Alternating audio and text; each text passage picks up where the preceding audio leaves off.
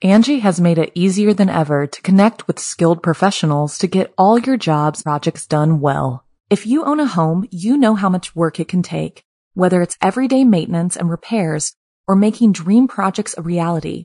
It can be hard just to know where to start, but now all you need to do is Angie that and find a skilled local pro who will deliver the quality and expertise you need. Angie has over 20 years of home service experience, and they've combined it with new tools to simplify the whole process. Bring them your project online or with the Angie app, answer a few questions, and Angie can handle the rest from start to finish, or help you compare quotes from multiple pros and connect instantly, which means you can take care of just about any home project in just a few taps. Because when it comes to getting the most out of your home, you can do this when you Angie that. Download the free Angie mobile app today or visit Angie.com. That's ANGI.com. Hello, my dark darlings. I'm Markeia, and this is the Something Scary Podcast. To our veteran listeners and those just voyaging into the dark with us for the first time, welcome. Deep in the jungles and waters of China, the Philippines, Japan, and other parts of the Asian Pacific, lurk demons beyond the imagination. The few who survive the encounters endure horrible flashbacks and struggle to stay sane enough to tell their tales.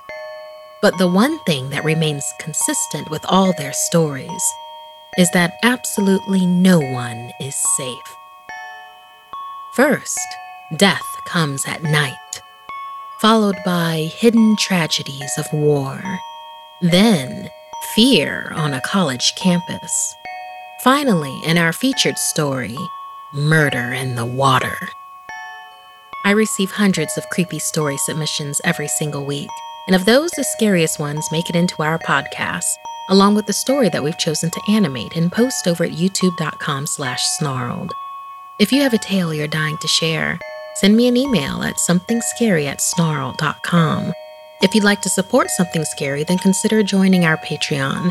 As a patron, not only can you help the show and see ad-free episodes, but you can also be a part of the horror and hear your name featured in one of our podcasts or weekly video stories. Visit patreon.com/snarled. So, want to hear something scary?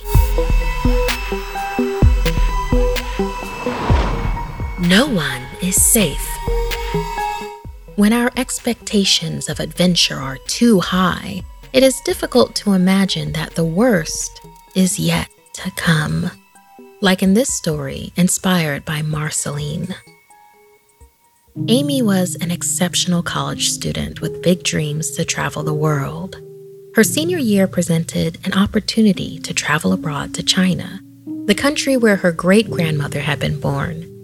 Amy would live in the dormitory with one Chinese student, which would help them both improve their language skills. Upon landing in Harbin, China, Amy already regretted her decision. She had had a terrible flight, got lost on her way to the campus, and the place itself had very bad vibes. She met her new roommate, Hua, who was petite and a little timid. Both students could speak just enough of the other language to ask where the bathroom was, but that was about it. They met their school liaison, Leon, and quickly headed to campus. Leon spoke both languages perfectly. She explained that their dorm room had some plumbing issues and they were going to be moved to one of the older buildings until further notice. Of course, Amy thought, added to the list of things gone wrong. They would have the older building to themselves because it was marked for demolition in the next few months. When they arrived, the building looked outdated, but overall nothing to worry about. They entered their room and began unpacking. The silence was deafening. Neither of them could really communicate, and the rest of the building was just empty. As it was late in the evening and they were jet-lagged, they crawled into their beds and turned off the lights. Within a few minutes, the pipes were echoing. Then the floorboards creaked. Perhaps it was just the age of the building showing, but the racket made it hard to sleep. However, they both eventually dozed off. Around midnight, Amy was startled awake from the piercing sounds of breaking glass. As she sat up in a shot, she found Hua standing next to her bed. Ominously, she stood there, her hair long and in her face, silent, her hand bloody with shards of glass sticking out. Amy attempted to ask her in Mandarin if she was okay, but there was no answer. Hua began to sway side to side. Amy wasn't sure what to do. She repeated her question to no avail. Hua began to hum underneath her breath. It sounded like the noise that was coming from the pipes. Amy grabbed her phone and dialed Leon's number, while reassuring Hua in English that she was getting help. Hua began to roll her neck around, and it made an unnatural breaking noise. Amy reached out to Hua's arm. It was freezing to the touch. Just then, Leon picked up and said hello. "Something's wrong with Hua," she said. Hua's growl grew audible, and in a thick Mandarin accent, she spoke slowly. "I can't understand you," Amy said. But Leon heard Hua clearly. Leon instructed Amy to get out of there immediately, screaming on the phone in a nerve-wracking tone Amy had never heard before. Looking into Hua's eyes, they turned black.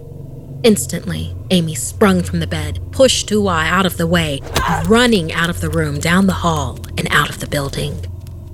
In what felt like an eternity, Amy finally arrived at the university's main entrance, where Leon met her. Amy noticed the woman was trembling. As they both looked back toward the old dorm, they saw Hua free-falling out of the dorm window. The two were silent, in shock. Campus security arrived, and as Leon and Amy tried to explain everything, Amy asked what it was that Hua had said in Mandarin. Leon, still shaking, said, "Evil lives here. Death awaits you." Except it wasn't Hua. It sounded like someone else speaking. The security officer explained the reason the building was being demolished wasn't to make room for an athletic center like they were initially told. Instead, it was because there had been over 30 suicides in the building in the last decade.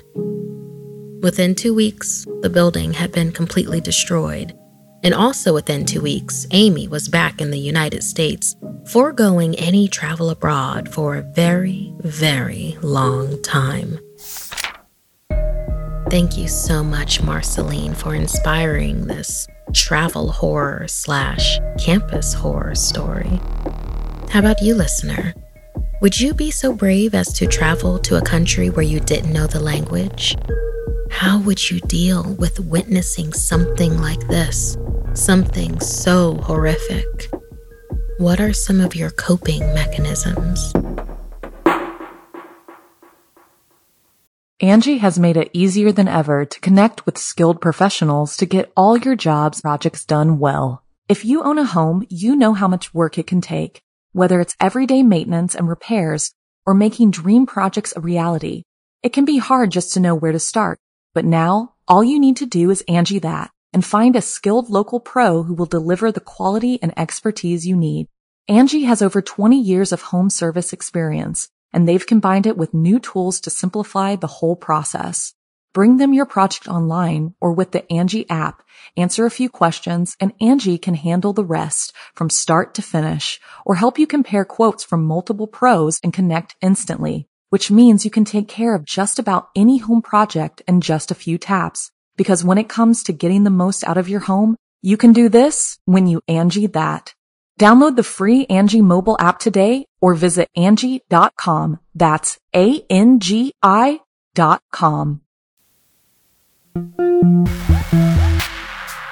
In the throes of war, it's important to remember that there are other enemies stalking the battlefield besides the opposition. like in this story based on true events told to Scott. Dear Markeia, my dad is a Philippine Naval Special Command operator.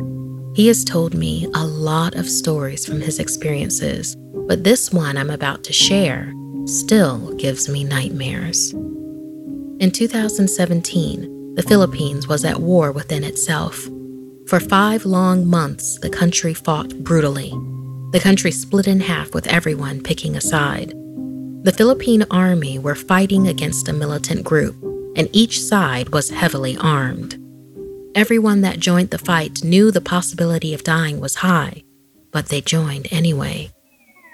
Towards the end of the war, during the siege of Murawi, a group of young Filipino soldiers in the Philippine Army were slowly making their way north, seeking safety after losing a battle.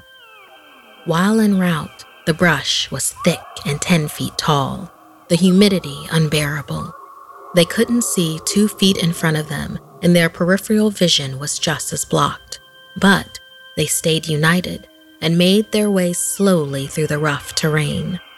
As they proceeded, they would occasionally look up at the stars to make sure they were headed in the right direction. Moments before reaching the property line to where safety would begin, everything changed. Suddenly, they heard insurgents coming. As the group hit the ground and began to army crawl their way as fast as they could, one lone soldier became separated from the group. Aldo, the youngest of the troop, tried to catch up but was disoriented. He began to panic, but he couldn't call out or he would be found. The brush began to move all around him. He felt it was the insurgents closing in. With the smallest amount of hope left, he rolled over onto his back to check the stars one last time. He prayed that the stars would show him that he was somehow safe across the border and among allies. He closed his eyes, wishing, and then opened them up toward the sky. But what he saw above him was worse than falling into enemy lines. Hovering above him was an enormous, dark creature.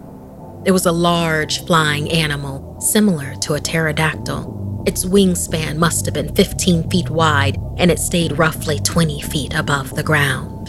The wind it created with each flap was enough to blow all the brush down around Aldo. It was as if there was a spotlight created for Aldo, all so the monster could observe this human. But as Aldo looked closer, the face was human. Human skin, eyebrows, and dead eyes peering back. The half-breed lowered itself with its wings inches from Aldo's face. Aldo trembled as it stared into his soul. As Aldo looked back into the creature's eyes, something else absolutely terrified him. His reflection was upside down. That's when Aldo realized his fate was sealed. Everyone in the Philippines knew the old tale of the Aswang, a shape-shifting creature that sees its victims in an upside-down reflection right before it attacks. While most of the stories had been folklore, it always ended the same, a bloodbath with no survivors. As it all sank in, Aldo went for his weapon, but just then the Aswang took his talon and ripped into Aldo's chest. The monster began eating Aldo alive before Aldo got off a few close-range shots. When my dad found Aldo, he was barely alive and half of his body had been devoured. He told the story of the creature to my dad to warn him about this much deadlier enemy roaming the battlefield. It was something my dad would have chalked up to the delirious hallucinations of a man on the verge of death, until he found one of the creature's talons embedded in Aldo's chest. My dad has had many people inspect the talon over the years, and no one can seem to place any particular animal known on this planet. My family knows the Aswang is real, and now you do too. Thank you so much, Scott, for sharing this experience with us. Would you have believed Aldo's story if he had told you? Have you ever seen a creature so horrifying as the one described? Tell us about it at somethingscary@snarl.com.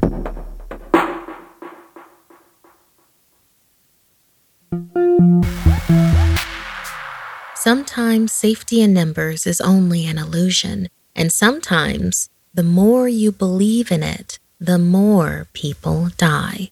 Like in this story inspired by Anonymous. Many universities in the Philippines are on land that used to belong to churches. Thus, several colleges were built upon old cemetery plots.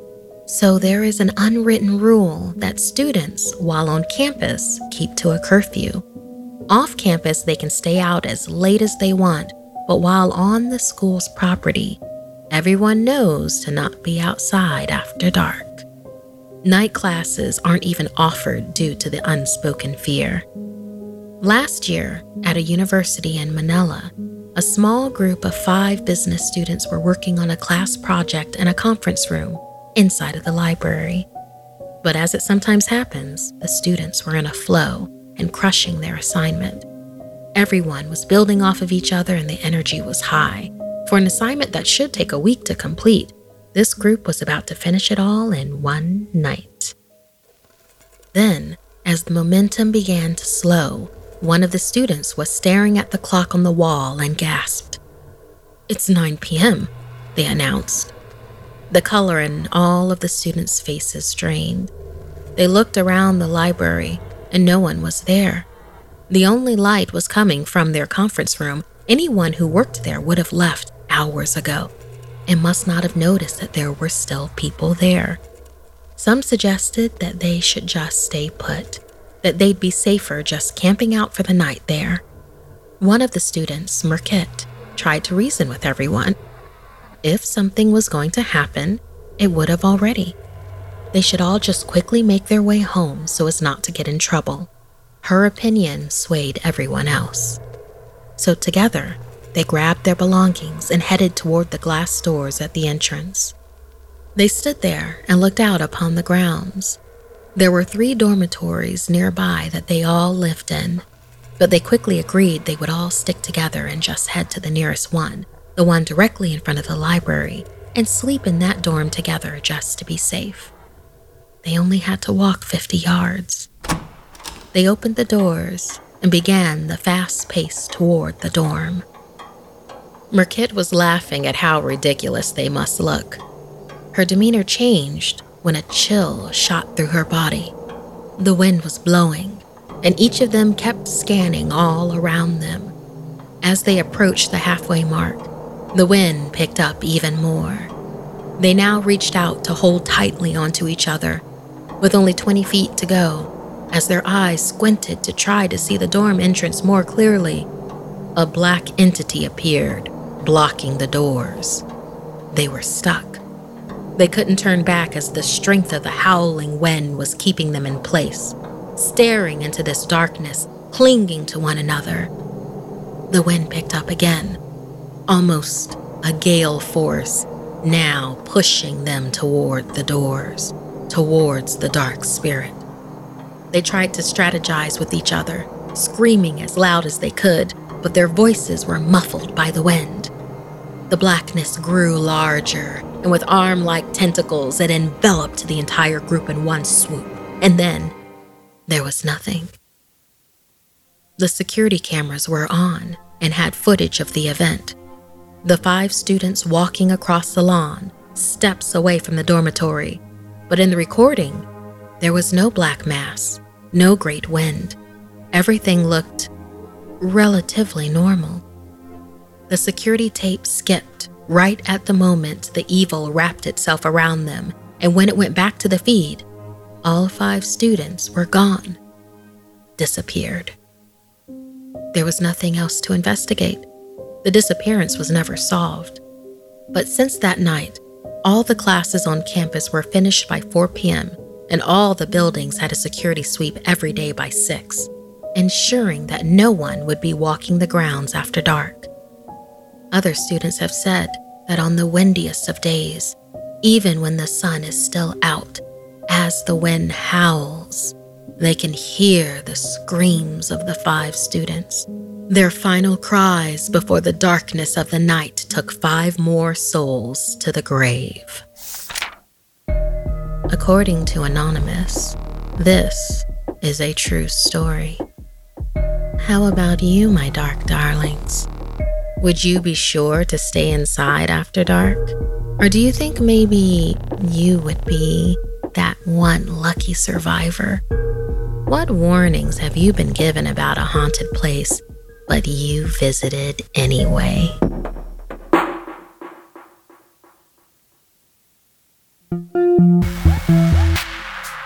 Whether you're feeling in love or feeling helpless, when you let your emotions get the better of you, you won't see the danger lurking right before your eyes.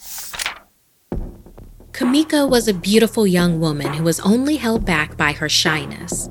So when Takeshi, a classmate to her when they were little and now captain of the soccer team, asked her out, she was thrilled but beyond nervous. Their hometown of Kyosho, Japan, had many romantic areas, but none as popular for high school dates as the Secret Beach. And that was exactly where they were headed. The Secret Beach was very picturesque, but private because it was forbidden. A lot of trouble seemed to occur there, including a few people who had recently gone missing. There were rumors that a creature known as the Nuri-Ona, a huge sea snake with a human head, claws, and vampiric tastes, might be the cause. Kamiko was scared of the old legends, but she was far more worried about looking cool in front of Takeshi. Embarrassed to be nerdy enough to even know the stories, she decided not to put a damper on the mood and kept it to herself. The date was going well. Takeshi made her laugh about old times as they walked close together down to the picturesque shore. She felt like she could come out of her shell with Takeshi. As they ventured even closer to the water, Kamiko began to become uncomfortable with thoughts of aquatic fiends, but was distracted when Takeshi held her hand. It was a warm day, but as they rounded the bottom of a cliff, it blocked out the sun. The air got cooler and it got darker. Kamiko shivered, and Takeshi held her closer and began to lean in for a kiss. That's when the screaming began, terrified screams from a woman nearby. "Help! My baby! My baby! I can't swim!" The couple ran towards the water and found a woman thrashing in the ocean some distance from the shore. With one arm, she supported a baby above the crashing waves. Kamiko was a skilled swimmer and Takeshi a natural athlete, so they both leapt into the raging waters without hesitation to help the mother and child. When they reached the woman, she quickly handed her baby off to Kamiko and latched onto Takeshi for dear life. As the woman caught her breath, Kamiko realized that she was able to stand in the water, which surprised her given her own smaller height. As Takeshi escorted the woman back towards the shore, Kamiko noticed something seemed to be following them. She looked down to see if maybe the woman was caught in seaweed and realized, much too late, what the woman actually was. That from the shoulders down, she was different. The woman's arms were actually crooked with long black nails that resembled a dragon's claws. Her skin had scales that glittered under the water. The woman peered over Takeshi's shoulder and stared at Kamiko with a hunger in her eyes. She licked her lips, revealing dagger-like teeth that dripped with drool. Kamiko stopped, dead in her tracks with the stories of the Nuri-Ona racing through her mind. She looked down and saw that the baby she thought she held was in fact nothing alive at all. Just a homunculus of decaying sea life made to look like a baby. Kamiko screamed and tried to throw the imposter child away from her, but it suddenly sprang to undead life and held on tight, dragging her like an anchor into the water below. She fought against the baby doppelganger's grip, struggling to break the surface. She then felt a serpentine tail slither its way around her body. It squeezed her, slowly crushing her breath from her. Her eyes followed along the tail until she found Takeshi, struggling with the rest of the monster. Its claws were embedded so deep in his skin that she couldn't see any trace of them. The snake-like tongue of this gruesome creature was buried into Takeshi's throat, acting as a straw as it slurped his blood. As the coils of the monster tightened, the fake putrid baby fell away from Kamiko. She realized this might be her only chance to escape. With no other option, she bit as hard as she could into the monster's flesh, causing it to loosen just enough for her to make her escape. Takeshi's eyes met Kamiko's, and with the last of his strength, he began to choke the Nuri-Ona, keeping it occupied long enough for Kamiko to breach the surface and gasp for breath. However, before she could dive back under and try to rescue Takeshi, the tail of the Nuri-Ona whipped out, knocking her backwards into the strong waves that then washed her back to shore. Neither her crush nor the monster ever surfaced, and the once shy woman knew that she would spend the rest of her life hunting this murderous, cunning beast, out for revenge against the Nuri-Ona.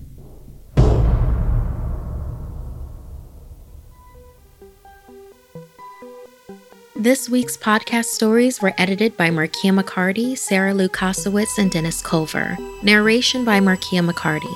Audio edited and mixed by Fitz Harris. Art and graphics by Mari Carlson. Produced by Hannah Mullen and Markeia McCarty. Music by Sapphire Sandalo and Calvin Linderman.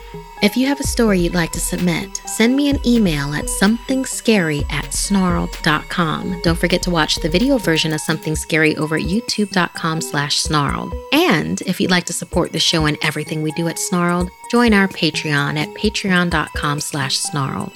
Until next time, my dark darlings, sweet dreams.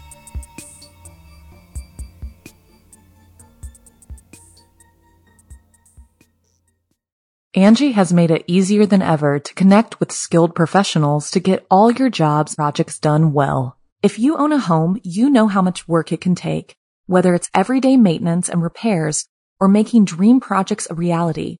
It can be hard just to know where to start, but now all you need to do is Angie that and find a skilled local pro who will deliver the quality and expertise you need.